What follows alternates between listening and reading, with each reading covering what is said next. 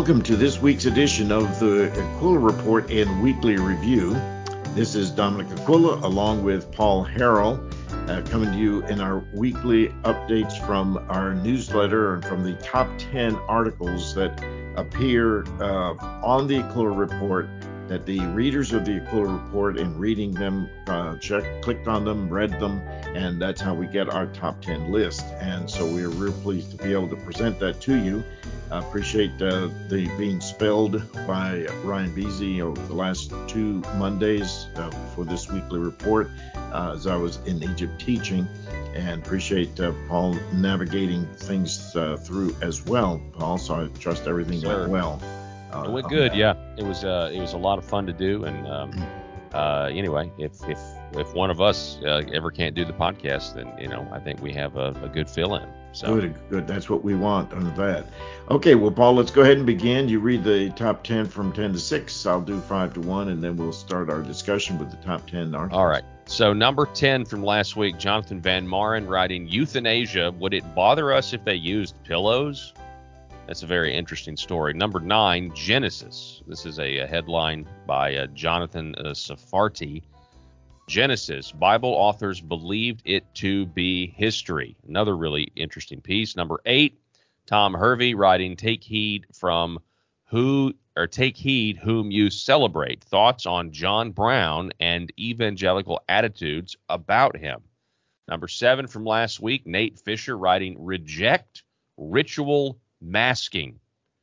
Very good piece as well. Number 6, we have Xiao Chong, hope I'm pronouncing that right, misreading scripture cross-culturally.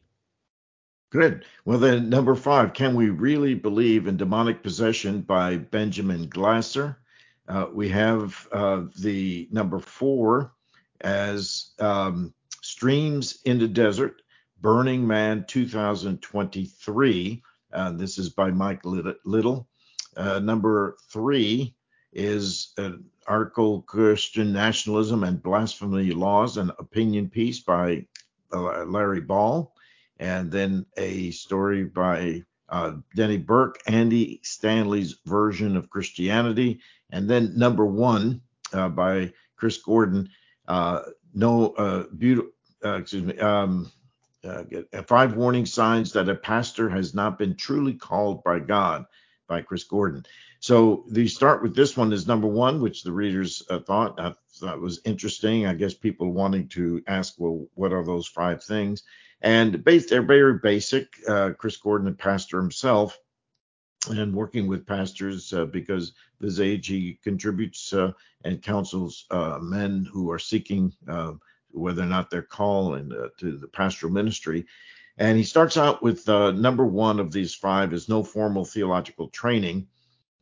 So this might be meaning that he's saying that may not be truly called. Some churchgoers avoid asking or even caring about whether their pastors have been properly trained for pastoral ministry.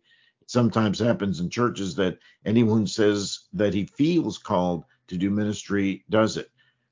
We wouldn't, of course, do this with any other calling. I would be negligent at best if I sent my sick loved one to a self-proclaimed medical doctor who said that he felt called, but also skipped the MCATs and an accredited medical school. But in some churches, this hasn't stopped us. As long as a person feels led and has a big heart and can motivate people, he may be given the title pastor. And so he describes that a little bit more. Another reason is lack of good preaching or any preaching himself, any training in it to communicate what the scriptures teach.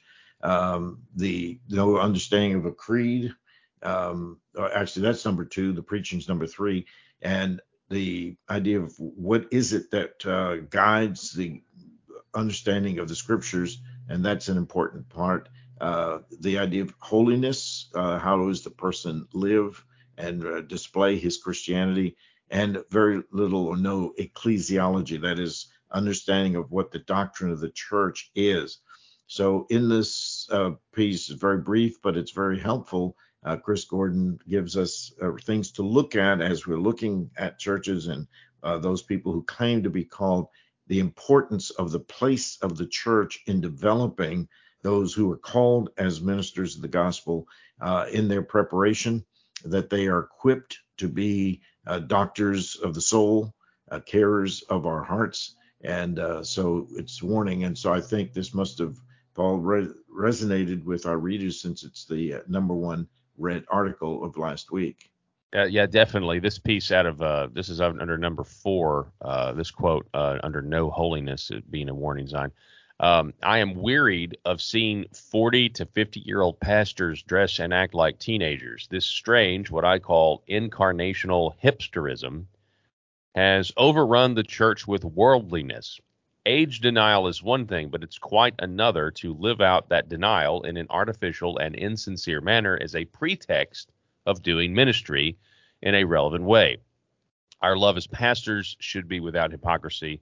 This is without masks. Or I'm sorry, that is without masks. Yeah. Not COVID masks, but, you know. Right. It's interesting. The word mask is going to show up at least in 3 articles that we have here in the top 10, Paul. So it's an interesting word. It's come into our lexicon of things that we're concerned about now since COVID. But anyway, a good article by Chris Gordon. I think when your email comes tomorrow on Tuesday, the top 10, you'll be able to see that along with the other 9 hyperlinked, and just click on it and you can easily read it. And then we also would encourage you to send it on to others. You can forward the whole email so that way you don't have to just send separate articles. Okay, number 2 is by Denny Burke, Andy Stanley's Version of Christianity. We've had other articles, Paul, in the last few weeks on the conference that Andy Stanley, pastor of the North Point Community Church in the Atlanta area, that he sponsored in dealing with the inclusive idea, a conference that dealt with features, gay affirming concepts, and the non-judgmental approach. The claim is non-judgmental approach to those who are struggling, and families of those who are struggling with this matter. And so Al Mohler had written a number of editorial pieces and spoke on his podcast about The Train is Leaving the Station, in which Mohler criticizes a North Point held conference that was going to be held. Well, surely Stanley never explicitly mentions Mohler in his message, because at the close of that conference that weekend, then Andy Stanley gave a message. And so Denny is responding to that. But he does say in the outset that he does not hold the same version of Christianity that Mohler holds to. And the rest of Stanley's message, then, he says, certainly bears that out. Indeed, the entire message is an apologia, that is a defense of sorts, for North Point's decision to host gay affirming speakers, as for the North Point teaching regarding the North Point teaching on sexuality. So he writes, Mohler is actually accusing me of departing from a version of biblical Christianity. So I want to go on record and say I've never subscribed to his version of biblical Christianity to begin with, so I'm not leaving anything. And if he were here, he would say, well, Andy, I never subscribed to your version of biblical Christianity, and that's okay. We can agree to disagree, but this is so extraordinarily misleading. In my opinion, just my opinion, his version of biblical Christianity is the problem. His version, this is Andy speaking against Mohler's version, this version of biblical Christianity is why people are leaving Christianity unnecessarily. It's the version that causes people to resist the Christian faith because they can't find Jesus in the midst of all the other stuff and all the other theology and all the other complexities that get blobbed, I should say, on the message. So the bottom line is the version of Christianity draws lines, and Jesus draws circles. He drew circles so large that it included many people in the circle, that it consistently made religious leaders nervous. So in this critique of the Andy Stanley in the conference, and also the sermon that he gave, Denny Burke is interacting with that. He believes that Denny Stanley's message is subversive because it's designed to sound like authentic Christianity. Indeed, it is designed to try and persuade the consciences of Christians that they can affirm unrepentant sinners as brothers and sisters in Christ. It's designed to convince listeners that churches should affirm the unrepentant as followers of Christ. And it is that point that both Mohler and Denny Burke are taking exception. So he says, "It brings me no joy to say any of these things. Nevertheless, they must be said. Anyone who listens to this teaching and follows it will be led away from Jesus, not to Jesus. This sad truth may be lost on the congregation at North Point, who gave Stanley an ovation after he finished his teaching, but it shouldn't be lost on faithful Christians. We must contend for the faith in the face of those who would undermine it. Otherwise, such ovations may find their way to other churches, maybe even yours."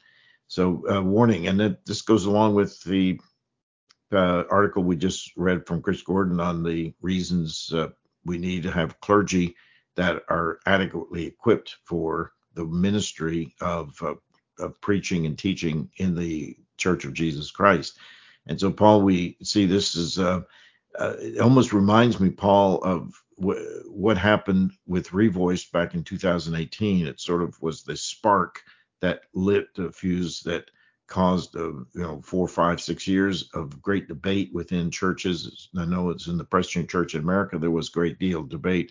And what's happening here with Andy Stanley, sort of another salvo that will probably spark another series of discussions as well. Yeah, I agree. I think that is a very good comparison to Revoice in 2018. I also, before we recorded this podcast, I was on Twitter and I saw a post of Rosaria Butterfield. I believe it's the Great Awakening podcast, and she was specifically talking about the error that Stanley is in here, and she basically comes up with the question of out of everybody out there, who's the one person who does not want people to repent of their sin? And that person is Satan. And that's the truth of the matter. He does not want people to repent of their sin. And we have Andy Stanley that is essentially promoting a version of Christianity where, because of the cultural conditions, and homosexuality is just, it's hard, and it's just it's a difficult plight in life, and all of the other emotional nonsense that goes along with that. Somehow that because it's this issue, we're not going to tell people to repent of their sin if it's homosexuality because it's just too difficult. And and that's just nonsense. And she does a really good job in that clip there, really addressing the issue head on, as does this article. This article does a good job as well. And I think that is the issue, and he really hits on it. This is a version of Christianity where there is no repentance. As a matter of fact, discussion of repentance is avoided because we don't want to hurt people's feelings. Right. And exactly. And so get ready for the next wave of discussions that will flow from all this. What we see now is the beginning, the seed of the next wave of discussion in the life of the church. Okay. Well, article number 3, written by Larry Ball, an opinion piece called Christian Nationalism and Blasphemy Laws. He says, "I believe I have made it known publicly that I am not a fan of the term Christian nationalism," and he gives credence to an op-ed he wrote here on the Aquila Report a number of weeks ago, and so it's hyperlinked so you can read it. Christian nationalism, dump the term while we can. He doesn't like it. "I believe that the term nationalism evokes an association with Hitler's Nazi nationalism or Mussolini's fascist nationalism. This expression has not been helpful in the debate over the relationship between state and the Christian faith. I think the tumultuous discussion over the use of this term in the past year has proven me correct. I prefer the term Christendom or Christian nation. I do not believe the United States. I believe the United States was once a Christian nation, but now it is not. So I believe that Christians need then to be busy in restoring the dominance of the Christian faith in the public square, beginning with the preaching of the gospel that captures not only the hearts of people, but the institutions that permeate our nation." So he goes on in this article, but Larry Ball, to say, talking about the laws dealing with blasphemy. He says, "However, blasphemy laws are inevitable.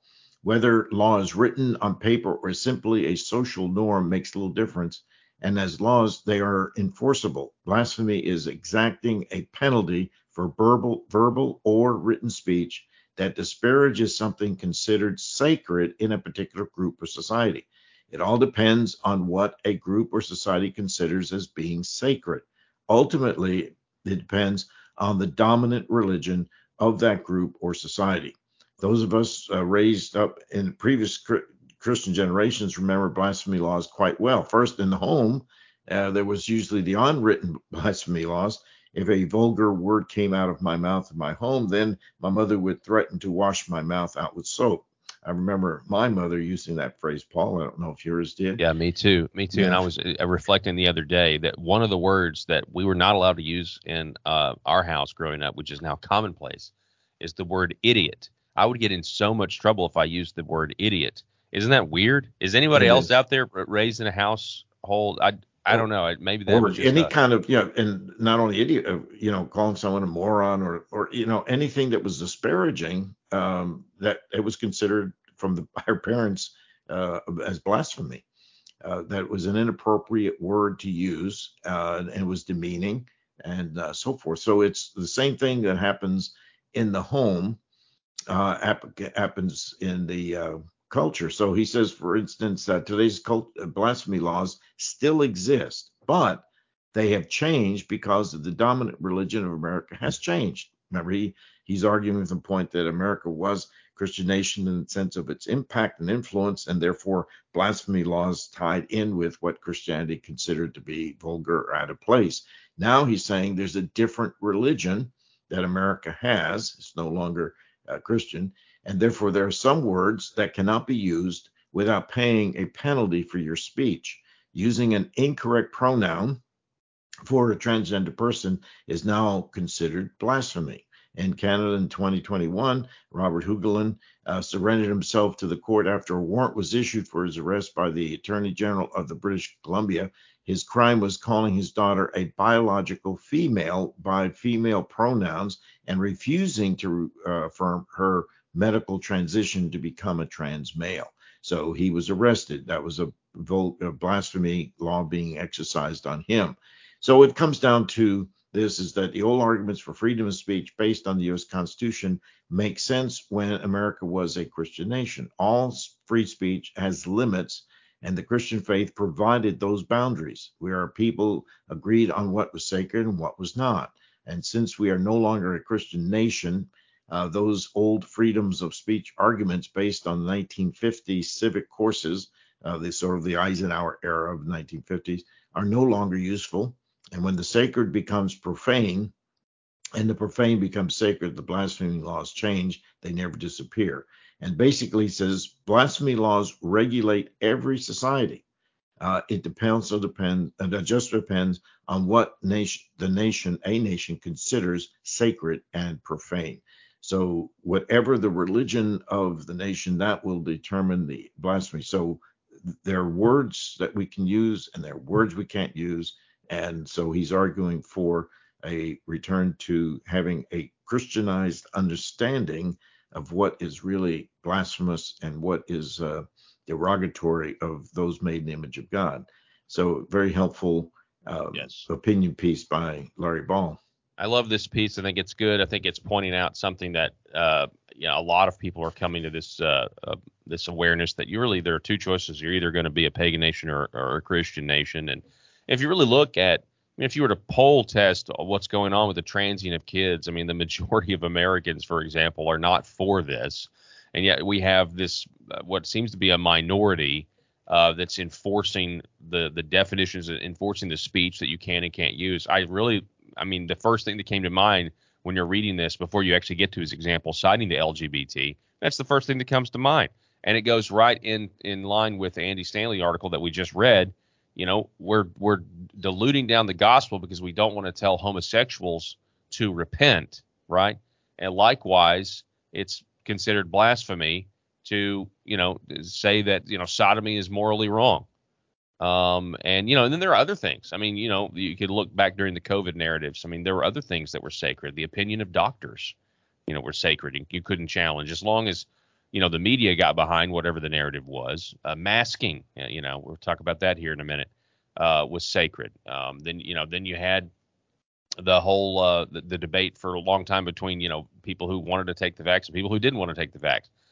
Anyway, blasphemy laws are a thing, and it's wild to me that we had actual blasphemy laws on the books in America in some places as late as 1930 here in this country. And so I think a lot of people are starting to figure out, you know, the foundation of this country when the founding fathers were, you know, sitting around and, you know, writing the First Amendment, or framers. You know, when they were writing the First Amendment, they weren't writing it with the understanding that, oh, this will allow people to distribute pornography freely. That's freedom of speech, you know. But that's what we think about when we think of freedom of speech today. But that's not their, that wasn't their definition. And I think people are starting to realize that we've really drifted away from, you know, the first intentions of America specifically. So exactly. So excellent article by Larry Ball. Number 4. It's almost an extension in a sort of unique kind of way. It's the Streams in the Desert, Burning Man to 2023. And Mike Little, who's a pastor in Dayton, says, a few weeks ago, millions of Americans learned for the first time about a new modern religion because of a flash flood in the desert of western Nevada that left some 75,000 people dangerously stranded. But what were 75,000 people doing in a barren desert?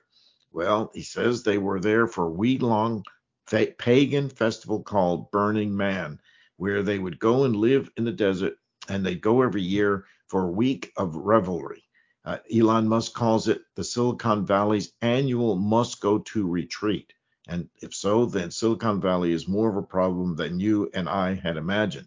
The schedule is punctuated by a host of quasi-religious rituals. The makeshift city that boasts of an orgy dome with long lines of people waiting to enter and do exactly what that name says. If that seems unlikely, feel free to confirm it however you like, but be aware that you will not find you'll find it disturbing, and I will not supply a link. So that the author says, I'm going to take that liberty. I'm not going to direct you in that direction. Just take my word for it or search it yourself. The entire complex, he says, there at Burning Man, is centered around 2 freshly built structures. One of them a temple, and the other some form of massive depiction of all mankind. And at the end of the week, they ritually burn the temple and the man, that second one, which is where they get the name Burning Man.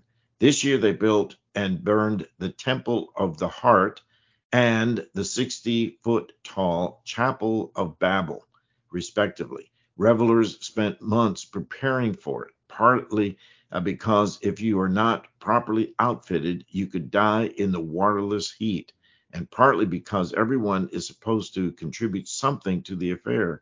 If that isn't a religion, then the word religion has no meaning. So he mentions this and sets it up because he's showing how, in essence, he said, maybe God was involved, making himself known. There they are in the desert where it hardly ever rains. And when it did rain, because of the makeup of the dirt and the ground that was there, it just was a mess. And it upset the whole thing, and people were stranded out there trying to get out because of the composition of the mud, and people couldn't walk on it. They were stuck, and you know, whether or not they would have enough food to survive and so forth. So in our era, we speak of rainbows in their purely and materialistic categories.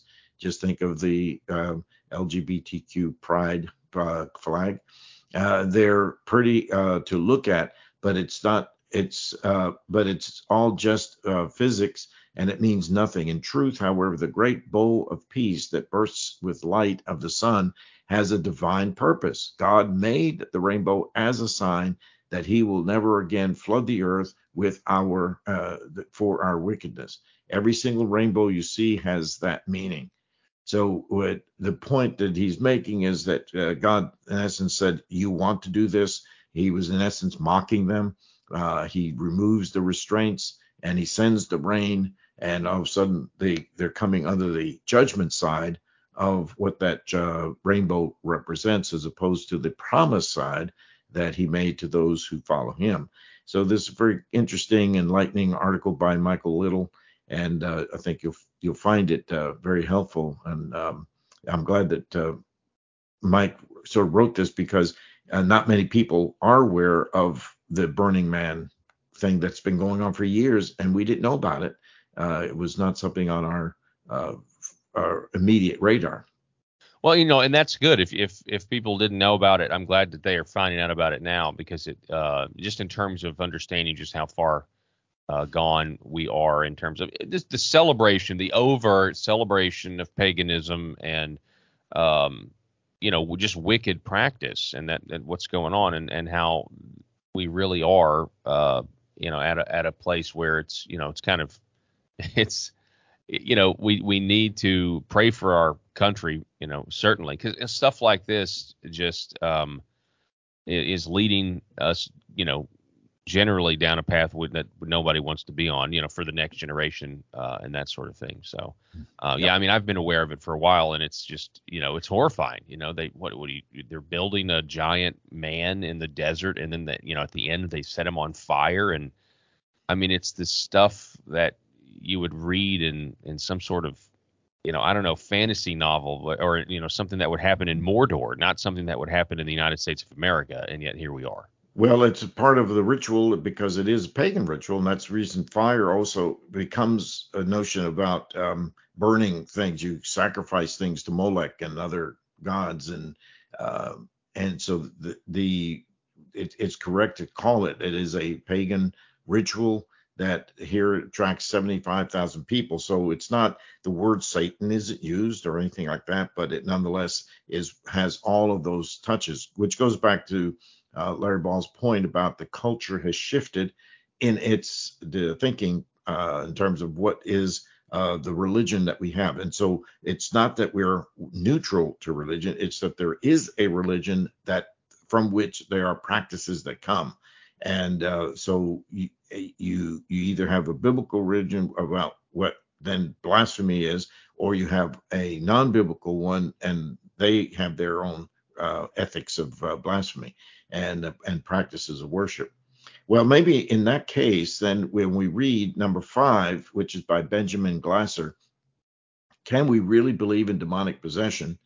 That Benjamin Glasser here is raising the question about, do we really believe in demon possession? So he says, you know, here we are in 2023, and it remains an active issue, but we tend not to really believe it. He says most enlightened people, usually of a settled upper middle class bourgeois mindset, are of the opinion that we have moved past such notions and need to spend our time in the real world. However, it has been the opinion of the last several Tuesday essays that he has written once a week, that it actually is the comfortable suburban types that need to get with the program.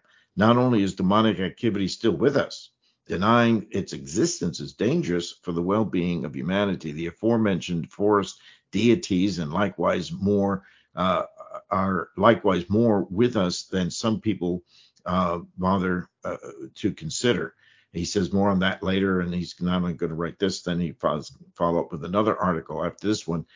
So today, as we get back to the question, I want to ask a few leading questions. First, well, why, or better yet, how did we get into a world where so few people want to believe in the presence of the spiritual, whether good or bad?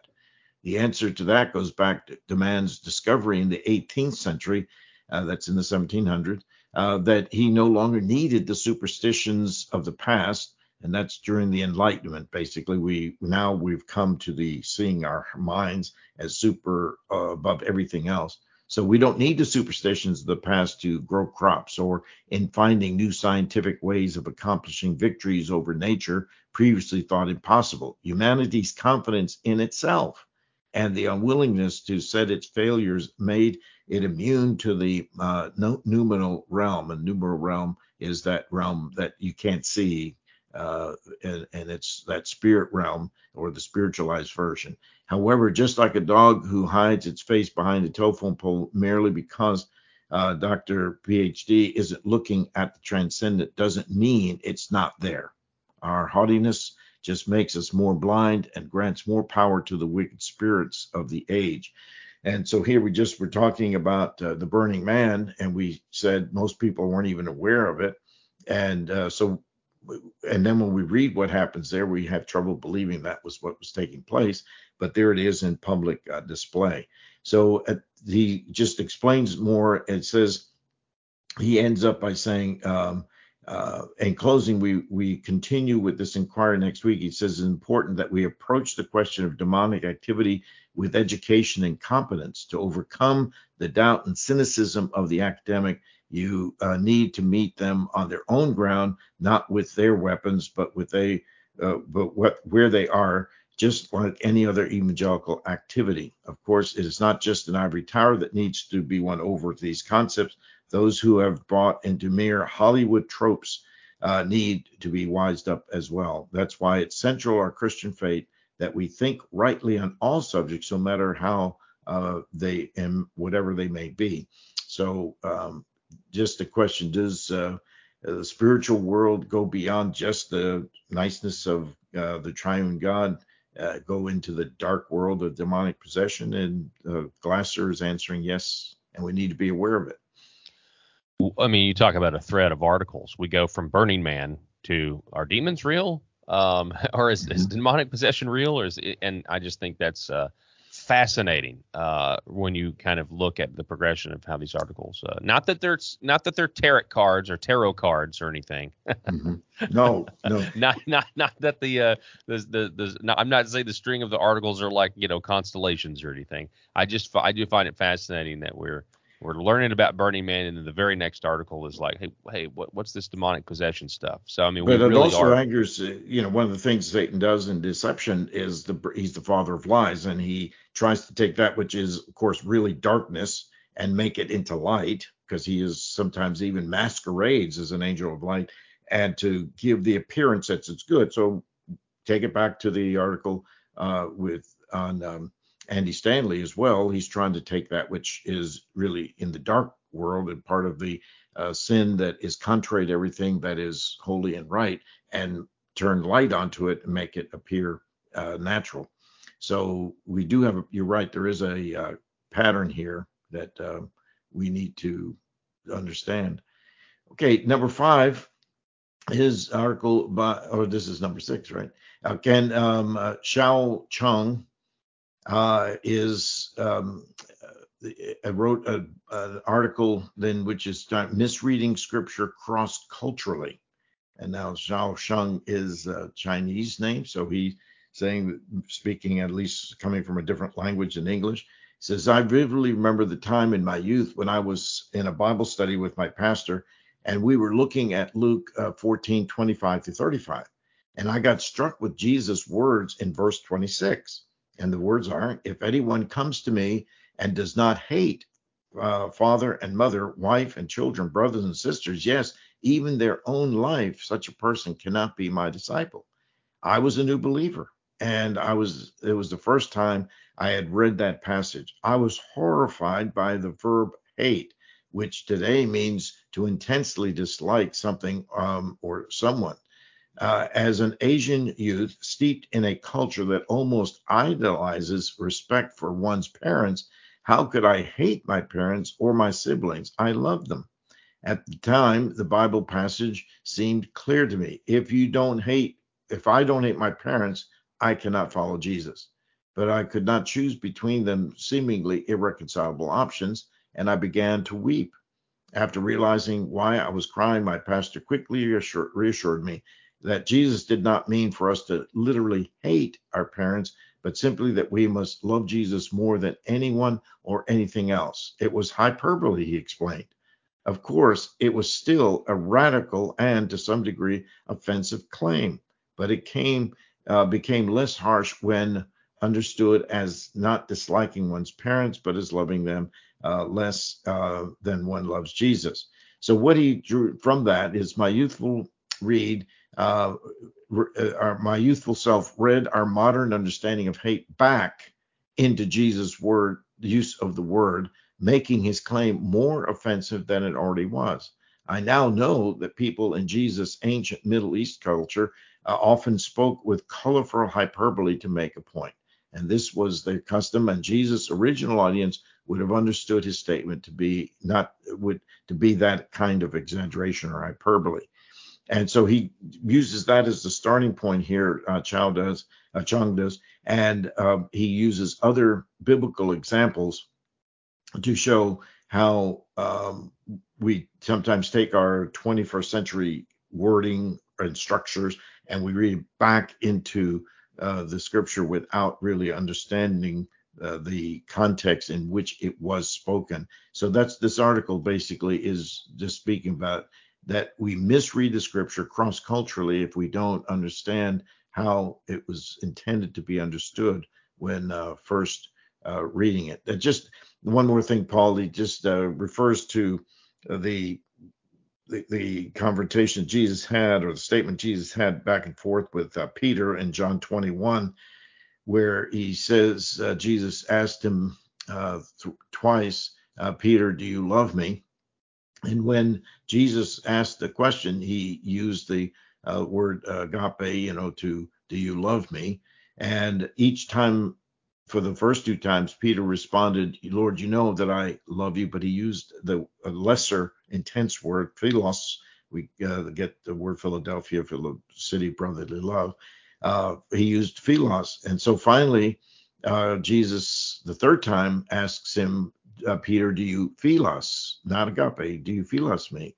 And therefore, by Peter, honest admission, he did not love Jesus sacrificially, at least not then. Jesus still commissioned him to feed and care for the flock. So he began to understand that we have to understand the way in which scripture is written, the context in which it was written, read the words, and as it was used in the scripture itself, and let scripture address scripture itself. So it's a brief piece on the big word is hermeneutics, on biblical interpretation and making sure that we understand things in the context. Just an observation, go back to our article number 1 to show, connecting dots, that where Chris Gordon says if you have someone who hasn't really been trained, he might then not understand that a biblical interpretation principle and therefore create a whole, different view coming from the scripture, using it in a 21st century sense instead of the century in which it was written in the scripture. So Chong here gives us a very helpful, brief, but helpful thing. Make sure we understand scripture as God intended in the time that he wrote it. And otherwise it will create all sorts of tensions in our lives.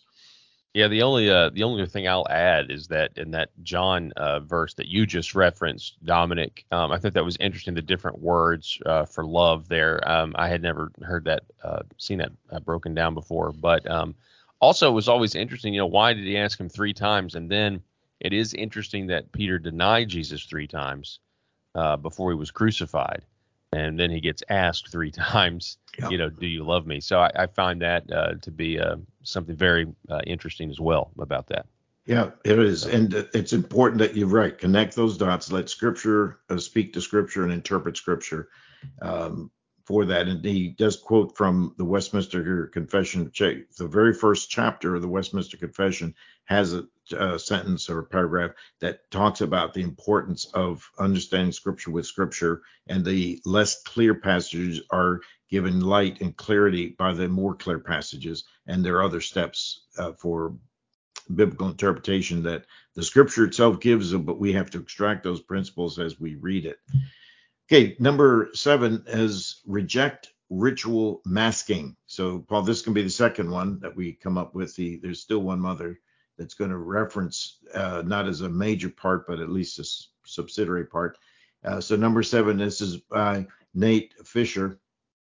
And he says, do not let health pretexts disguise a new pagan liturgy. And so he spins off of and addresses and gives the groundwork here of what, during the COVID time, the things that happened that created consternation in our culture. Paul, you and I discussed this many times because there were a number of articles, pro and con, with regard to how Christians are to respond in the light of what is taking place. And one of the most contentious was about the importance or non-importance of wearing masks. So he says, starts out, Nate Fischer in this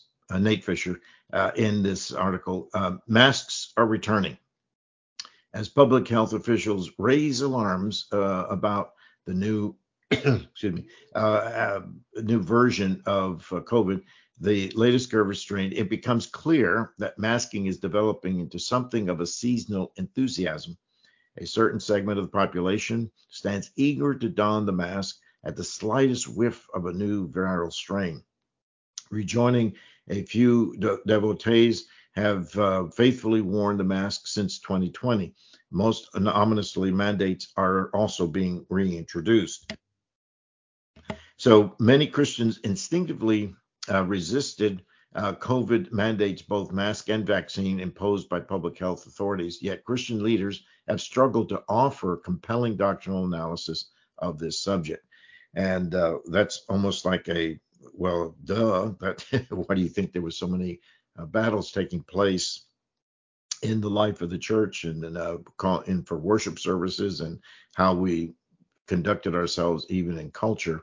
So in terms of ritual masking, what the author here is saying is that it really is part of the new religion. So just think about the shift that takes place. You have the Burning Man. You have people misunderstanding scripture in terms of interpretation. And so you have the concept of the rainbow and how it's perverted by the population, the current population. So you have all these things that are ritual. It basically is saying that man, human beings, because they're made in the image of God, this is our biblical context, has to find something to worship. And if they're not going to believe in God, in the God of creation and God who made us, then we're going to find something, we're going to attribute godliness to that, and we will worship it. So the mask is now becoming one of the symbols of that religion that is so prominent, but has always been present from the very beginning of mankind after the fall. So, and he mentions Joshua Mitchell in American Awakening describes a new religion of innocence and stain. His thesis was developed before COVID, yet COVID rituals fit seamlessly into his framework. And what he says is this. He describes how wokeness is a religion obsessed with innocence and with moral stain, two theological moral categories inherited, if not from bastardizing, from Protestant doctrines of sin. What are commonly called virtue signals are actually words of action designed to signal innocence from the pervasive sins of racism and other isms and phobias that pervade American society. And when some stain nonetheless taints a community, that community responds with a ritual scapegoating designed to purge the stain and return the community to innocence. And that's just all religious language, Paul, that is being used here. So the mask then becomes one of these things. I'll end with this before you comment. The COVID-19 virus provided a physical stain that perfectly mapped onto this system. Masks and vaccines became symbols of innocence, totems, think of totem poles, reflecting faith in the allegiance to, quote, the science, and all that's capitalized, as mediated by the priestly class, anointed experts led by Dr. Fauci. COVID exposure became not merely a health risk, but a sin exposing one's community to the stain. This rhetoric of devoted adherents make this clear, complete with laments, laden with guilt when one caught COVID, regardless of the severity and of the actual infection, despite great efforts to protect against it, reminiscent of when sin is found in a community, despite numerous purity rituals. Those who refuse to follow such protocols, regardless of the scant evidence that there were these measures actually prevented transmission, were seen as wantonly tainting the community and were then scapegoated for broader ills. The author fortunately does take us into a biblical view in the middle to end of his article, because he does talk, how should Christians respond? Throughout history, Christians have resisted participating in pagan rituals, sometimes to the point of great persecution. When the Emperor Decian ordered everyone in the Roman Empire to burn incense to Caesar, numerous Christians accepted martyrdom rather than comply. After extended controversies in the 17th and 18th centuries, the Catholic Church forbade participation in Chinese Confucianism rites. Many Christian converts have even engaged in changed personal names with pagan religious associations. The act in question need not be inherently pagan. Moses erected a bronze serpent at God's direction to save the Israelites from the poisonous snakes. And yet, when later generations burned incense to that bronze serpent, it became an improper ritual. Hezekiah had to have it destroyed. Ritual masking offers a striking parallel to this example. Just as masks were originally symbols associated with the protection of health, their ritual embraced by an ungodly culture renders them now problematic. So as Christians are required to reject all masking outside of traditional or non-ritual context? This is one of the great questions the church still must confront. So Paul, this is a good setup and preparation for what may be coming around the future, because, people get anxious. You say the word COVID, and they're ready to jump on the bandwagon all over again.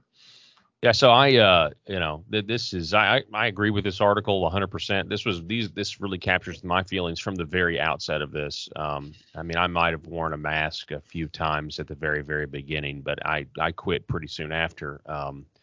I noticed a few times, what was fascinating to me was, if you didn't wear a mask in public, you were shunned and you were looked at as I just saw it as a political symbol from the beginning. Not to say that there weren't plenty of Republicans, for example, that wanted to believe doctors, believe Fauci, put the masks on, but I just fundamentally looked at it as I didn't believe what the government was saying. I just thought it was really a political symbol more than anything, and that's also what caused me such great trepidation when we had forced masking in order to attend churches and that sort of thing. I just thought it was based on a lie, and I thought putting it on was affirming a lie, and so my conscience was bound, and I just couldn't go along with it. But what I did notice was weird things, like if you didn't wear your mask properly, everybody was still good. Even if you had your mask just attached to one ear, hanging down, you didn't get the same looks that you did if you didn't have one. They just wanted to know that you were affirming the thing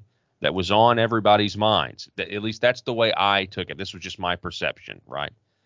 And so when he asks this question in the article, are Christians now required to reject all masking outside traditional non-ritual contexts? This is one of the great questions the church must confront. Absolutely, because of what you just said, Dominic, what's coming down the pike? What's going to be next? I hear from people all of the time that say, no, it'll never be able to happen again the way it did. And I'm not so sure. I really am not. I think given the right context and the right media, the media is so powerful at convincing us to be afraid. Then I was talking to somebody the other day. The threat of the national, for example, the International Day of Jihad that was supposed to be on Friday. And I know there was an attack in France. A teacher was stabbed to death, and I think there was an Israeli diplomat stabbed on the streets of China. If terrorist attacks come back to the United States in a big way, on that day of the National Jihad Day, Google let their employees stay home. Big corporations all over the country allowed their employees to not come into work. Now, that sounds very familiar to me, and so the next fear, the next fear of terrorism, it could easily, I could see it being used to once again try to shut down business. Maybe not in southern states, but certainly in, you know, states where there are big cities. So yeah, we have to be prepared, and, you know, continue to analyze what the church's response was during COVID, you know, in the midst of all of this, because there's still a lot of, I think, you know, pew sitters who are scratching their heads as to, you know, why some of these decisions were made the way they were. The blind trust in government. Mark Dever, famously said, at least in reform circles, he said, you know, go with government when it was talking about all of this stuff going on. And, I think we now know, I think the evidence is clear that we were being misled and lied to by healthcare professionals who were getting their information from the CDC and the World Health Organization and everything else. And we were told that masks didn't work right before we were told we all had to wear them. So anyway, I'll rant over for the day. Okay, I understand. Well, just be ready. It's something will come. If it isn't mask, it'll be something else, because the new religion that is basically part of our culture now, since it's lost its Francis Schaeffer would say the memory even of the Christian consensus, is now that we are in a time when the images and the just trust your heart issues will take precedence over everything else. And so we just need to be aware of that. All right. The number 8 from our friend Tom Hervey, take heed whom you celebrate. Thoughts on John Brown and evangelical attitudes about him. Here is a question that should John Brown be celebrated as a heroic figure? And in this article basically summarizes, you know, John Brown. If you're not aware of the total history, you can read this article, and Tom Hervey gives overview of what it is. There's even a college named John Brown University that talks about the appreciation of what he did. And so what Tom Hervey is saying in laying out the scheme is that it is here, he says, that John Brown enters the question. Many people in his day regarded him as a hero with few equals, and after his death, he was hailed as a martyr and prophet. Henry David Thoreau saying that he had become an angel of light, and a popular camp tune saying that he was John the Baptist of the Christ that we are to see. The enthusiasm has not dimmed. It seems that for Christianity Today has published an article urging the glad acceptance of Brown as an evangelical hero. So he goes on, John Brown was hanged for treason and murder, for leading the seizure of the federal arsenal at Harper's Ferry, Virginia, which was then West Virginia. Now West Virginia. It is now West Virginia, as part of a scheme of forcibly abolish slavery in the southern states. Brown's plan was to use his actions to incite slaves to in the surrounding areas to flee their masters and join his forces, after which they would then march southward, collecting men and materiel as they went. Ostensibly, his forces would fight only in self-defense if accosted. That last bit makes for a large claim to swallow when we remember that John Brown had already attained national notoriety for organizing private militants in the Bleeding Kansas crisis earlier in the 1850s. Brown had presided over the massacre in Potawatomi, in which 5 men were hacked to death in what would be considered a cold blood murder. The other facts are also against interpreting his plan and actions as a scheme of fomenting an armed but purely defensive insurrection, such as the 2 of the 5 men band killed at Harper's Ferry were unnamed. So he goes on in this case and says, was this something that was right? Was he being a hero in terms of in the defense of breaking down slavery or to fight against it? And Hervey takes the position that no, not because of the things that he did and the way he did them do not make him a hero. And so we have to look at the bigger picture. So he says, and in the outcome of Brown's misadventure at Harper's Ferry, we see the wisdom of our Lord's instruction at this point. Brown's insurrection utterly failed. he gained only a handful of supporters among the local slave population, succeeded in getting himself and many of his men and several citizens killed, and further aggravated the already tense relations between North and South, ultimately playing an important role in provoking secession and subsequent war that killed more than 620,000 men in that Civil War. So in it, he says there's another way that we're to approach it. I'll let you read that in, as you read Tom Harvey's assessment in this op-ed piece. So when someone celebrates Brown, he is therefore celebrating a man who contradicted the teachings of Scripture under the guise of fulfilling it. Against this, consider these words and ponder whether John Brown's behavior accords with them. Whoever says he abides in him, that is in Christ, ought to walk in the same way in which he walked. Christ walked in the way of works of mercy, and witness of his death redeemed the souls of men. Brown walked in the way of the sword and came to an end, which Christ predicted for those who do so. You live by the sword, you die by the sword. So in no part is our faith to honor such a man, and the scriptural data abundantly points in the other way. So taking a different spin and read on man who's held, as Tom Hervey acknowledges in his opinion piece here, is considered a hero because of his stance against slavery and what he did to try to bring it down. So it's thought-provoking, it'll stir probably good discussion, and I trust that will be the case and that we'll, learn from it.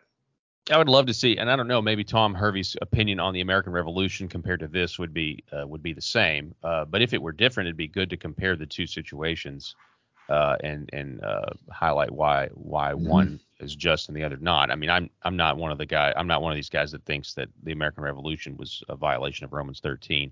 But he does cite Romans 13 in condemning John Brown. What's interesting, this is maybe a kind of a tertiary point, but he cites Christianity Today, which I think was just exposed as giving a lot of money to politicians who are against every one of the Ten Commandments, which is very ironic.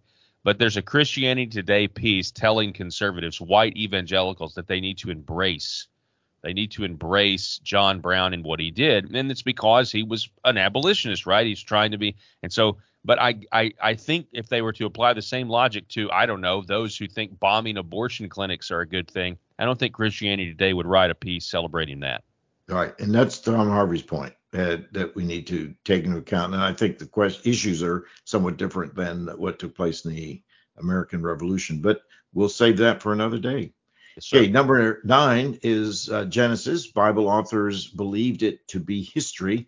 The important thing is that God created it. Isn't it? It says, ever had someone tell you you're missing the whole point? The purpose of Genesis is to teach that God is our creator. We should not be so divisive over the small details. Genesis teaches the theological truth of who and why, not about how and when, or else they say that the Bible is a book of faith and more and morality, not of history. An obvious answer is, why should we trust Genesis when it says God created if we can't trust it on the details? After all, Jesus told Nicodemus, I have spoken to you about earthly things and you do not believe. How then will you not believe if I speak about heavenly things? So it says, however, the critics overlooked at something even more important, that Genesis is written as real history. And this is why the rest of the Bible treats the events, people, and time sequences as real history, not parables, poetry, or allegory. So he says, what does the rest of Scripture say? And he gives quite a few examples. For instance, he says the age and unique creation of Adam and Eve mattered to Jesus. When teaching about marriage, he in Mark 10, he says, but at the beginning of creation, God made them male and female. And for this reason, a man shall leave his mother and his father and united to his wife, and the two will become one flesh. And so they are no longer two, but one. So here Jesus quoted Genesis 1:27 and Genesis 2:24 about a real first man and first woman who became the first couple, and this was the basis of marriage between one man and one woman today. Okay, that's one of the examples. The other is the time frame of creation week matters to God. God himself wrote in the Ten Commandments with his fingers. The fourth one is to remember the Sabbath day by keeping it holy. 6 days you shall labor and do all your work. And then the reason is, for 6 days the Lord made the heavens and the earth and the sea and all that is in them. Clearly, the time framework is important. Otherwise, the commandment is meaningless.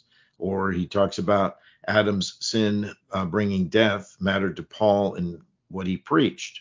1 Corinthians 15, verses 21 and following. For since death came through a man, that's Adam, the resurrection of Christ comes through a man. For as in Adam all die, so in Christ all will be made alive. And so it is written, the first man, Adam, became a living being, and the last Adam, a living, life-giving spirit. Paul explained that the gospel, that is the good news, is necessary because of the bad news that our ancestor Adam's sin had brought to death to all people. So all compromised views place death before Adam's sin, thus undermined the gospel. So you can see what he is doing as he talks about Cain and Abel, and where there's in the scripture the order of creation being a principle that Paul and other parts of scripture refer to with reference to relationship of husband-wife with the officers in the church, what happened with Noah and the flood, and so forth. So the summary is these are just a few examples of where the Bible writers take Genesis as history. Indeed, the inspired writers treat the people, events, and times as real, not merely literary or theological devices. And the reality is the history is foundational to crucial teachings about faith and morality. And so, Paul, I think these are good ways, one way to look at the historicity of the event itself, what God did, and how that laid the foundation for his expectation in the life of the church, in the world. Yeah, this is a great piece to really just kind of take you on a biblical tour of how everything, when they mention Genesis, when they mention Adam and Eve, when they mention the fall, they are, coming at it from a literal sense. They are coming at it from a historical sense. They obviously believed in the book of Genesis the way, conservative, confessional people today would believe it. And it's just basically a proof article showing you the proof text in the New Testament where that was clearly the writer's understanding, was this relationship between Genesis and what happened as being true and historical. And so it's really neat. I mean, you covered some verses already, Dominic. There are more in here as well that just kind of show you that. So I think it's a great article, really helpful. So good. All right. And number 10 by Jonathan Van Maren. Euthanasia. Would it bother us more if they used pillows? Now, that's an interesting question, Paul. I thought it was very thought-provoking, and it's number 10, but the readers chose. It says nearly 3,000 people died by euthanasia in Belgium in 2022.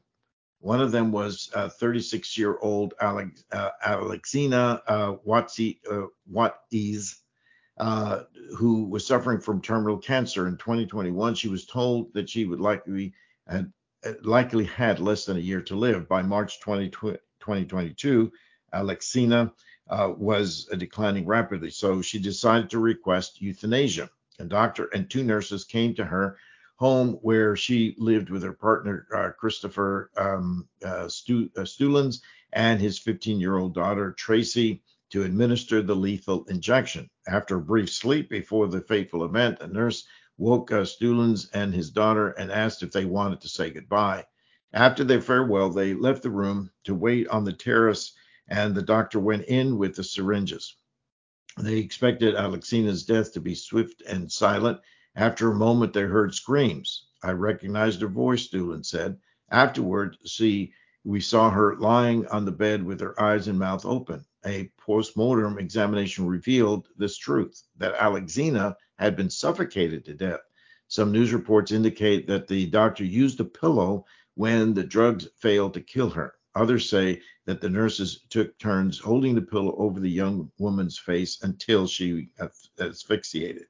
So now the family is suing suing with their lawyers, stating that they are seeking to ensure that this sort of thing of being killed via suffocation rather than lethal injection never happens again. So the Public Protection Service of the Liege has also apparently opened a murder investigation, although they haven't explained why one method of killing administered by medical professionals would be homicide and the other would be healthcare. In fact, a Belgian politician has hastened to make that distinction. What happened is not euthanasia, he assures the press. Such a definition of this terrible situation devalues the gesture of euthanasia, which accompanies a person to the end without pain. So you can see the dilemma, Paul, in this is that the gal said, okay, the law allows me to say I don't feel like my quality of life is good, so I'll go ahead and exercise the right under law to die by euthanasia, which is intended to be, as this article says, with a some kind of drug that is administered and you quietly just slip away. And apparently the drug didn't work, and so the doctor and the two nurses did do their duty. She wanted to die, and so the drugs didn't do it, so we'll put a pillow over her face. And it seemed all of a sudden that it didn't feel right. So what's the difference? And that's the reason the title is, would it bother us more if they used pillows? That is, would euthanasia bother us more if it was instead of just a quiet slipping away with a poisonous drug, or if someone just actually used a pillow? And it ends up also talking about the same thing with reference to other forms of killing, like say when with a child in the womb. There is a popular pro-life T-shirt, Van Maren says, in the U.S. some years ago that made this point. Would it bother us more if they used guns? So if someone claims they want to end an abortion, then why not just use a gun? Someone claims they want to end their life, why not just use a gun? It's a compelling point, he says. Would it bother us more if grandma was dispatched painlessly with a gun? I suspect it would, even if that's what grandma specifically requested. We've decided to sanction killing people so long as we all play along with the elaborate charade that this is some sort of health care. And that's why a prosecutor can toy with murder charges for the suffocation of a woman who is going to be legally killed by the same medical professionals in the same place on that same night, which answers the question, would it bother us more if they used a pillow or used a gun? Yeah, I mean, it just shows you that we are men drawing arbitrary lines. We're making up our own religion. We're making up our own standards as we go. The same thing happens when, it's not a baby, it's a fetus. But yet if a pregnant woman, gets murdered, then, you can be charged with killing two human beings, right? So it's just arbitrary. It's, life begins now. And it's, or life ends now. It's fine if it ends, in this way with drugs, but it's not okay if we actually have to do anything, that's more physical, or like hold a pillow down. When I saw this story, the first thing I did was search for the word Canada, because I'm familiar with Canada's euthanasia laws. Specifically, they've got some on the books now that are going to allow trans kids who are minors who want to kill themselves against their parents' wishes. There are now moving parts in Canada where they want to make that happen. They want your child to be able to legally kill themselves, and there's nothing you can do about it as a parent. So if you're depressed, you're suicidal, you're trans, that's what they're pushing for now in Canada. Really, really disgusting stuff. And specifically, they have one more story here about a coffee cup. So there are stories like these, like the horror stories of poor people opting for euthanasia in Canada, are extraordinarily inconvenient. Alexina Watiz's death at the hands of medical professionals was sanctioned by the state. But with a pillow, what do you think we are, barbarians? She was supposed to be injected with poison, eliminating an old lady with Alzheimer's. That's just fine.